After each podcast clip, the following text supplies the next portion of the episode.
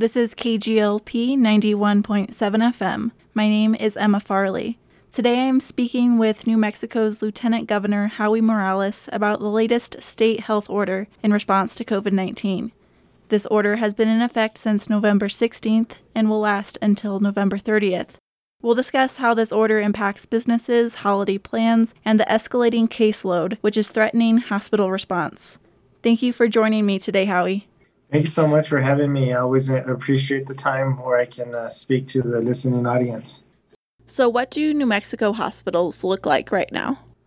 It's been one of the major concerns that we've been dealing with uh, across the state. When we first entered into this uh, COVID pandemic, we didn't know what the future was going to hold, and we wanted to make sure that we were as protecting it as possible uh, to make sure that we had as much testing across the state to know where exactly the hotspots were and what we can do to alleviate that we wanted to make sure that our frontline caregivers had as much uh, personal protective equipment. And the third part goes to your question is to ensure that we had enough hospital bed capacity.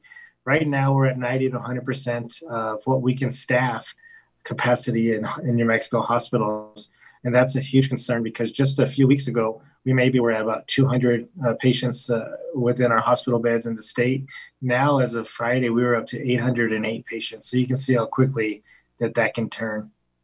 This two week health order will run through the end of the month and covers Thanksgiving and Black Friday. I was curious is this order intentionally placed over these dates to help slow the spread during the holidays?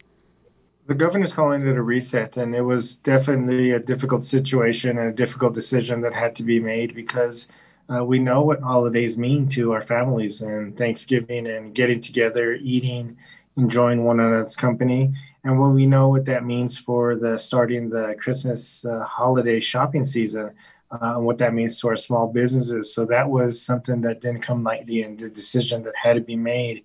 Um, but it had to come because when we saw cases that were just skyrocketing, we started seeing cases go from the hundreds to the thousands. Even last week, we almost got up to the 4,000 amount of one single day. Um, showed that we had to have a reset. We had to have a pause uh, try to minimize as much movement of people across the state to hopefully contain the virus. Um, again, is it's really difficult timing because of what we've come to know during this holiday season, but it's also especially critical that we make sure that we're not spreading the virus and putting more lives in danger. And based off the current numbers, do you believe this health order will extend beyond November 30th? The hope is that after November 30th, that there can be some of the restrictions that can be eased.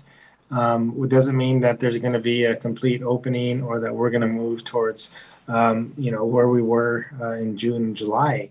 Uh, but we're hoping that there can be some, at least, be uh, alleviated.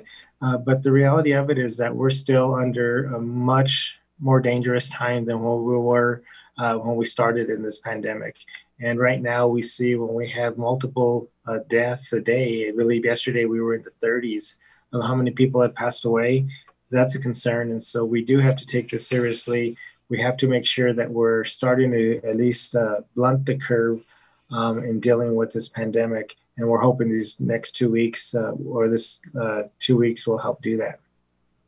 This health order requires all non essential businesses to cease in person operations. That includes gyms, salons, restaurants, breweries, offices, etc. Have you experienced resistance to this health order by any non essential businesses across the state? I think that there was the um, concern that was right at the beginning is not knowing what we were going in and why New Mexico was taking this more serious than other states were doing. Um, this that wasn't as, as widely accepted um, even though that it's not um, a thing that people are happy about right now, um, it is more accepted just because the numbers have spoken that uh, we need to do something and we need to do something quickly. Again, we're hoping that this isn't long term, um, but we have to make sure that we get these numbers down to controllable amounts, and more importantly, make sure that we can get our hospital bed capacity um, where it's going to be safe not only to treat COVID patients, but also to make sure other ailments that need to be taken care of as well. Howie, I know you have a PhD in education, and education has always played an important part in your work. What will education in New Mexico look like as we come into the 2021 school year?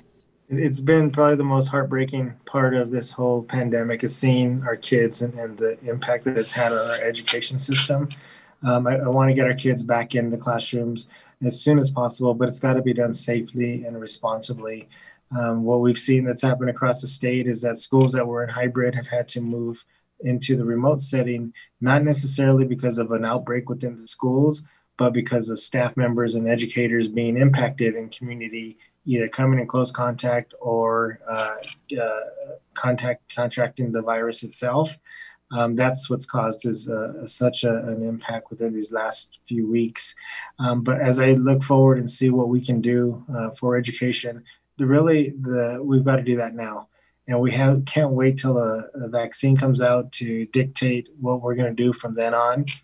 We have control over that now and i was with the zoom with about 30 uh, some high school students just before coming on this on this interview and they want to get back to school.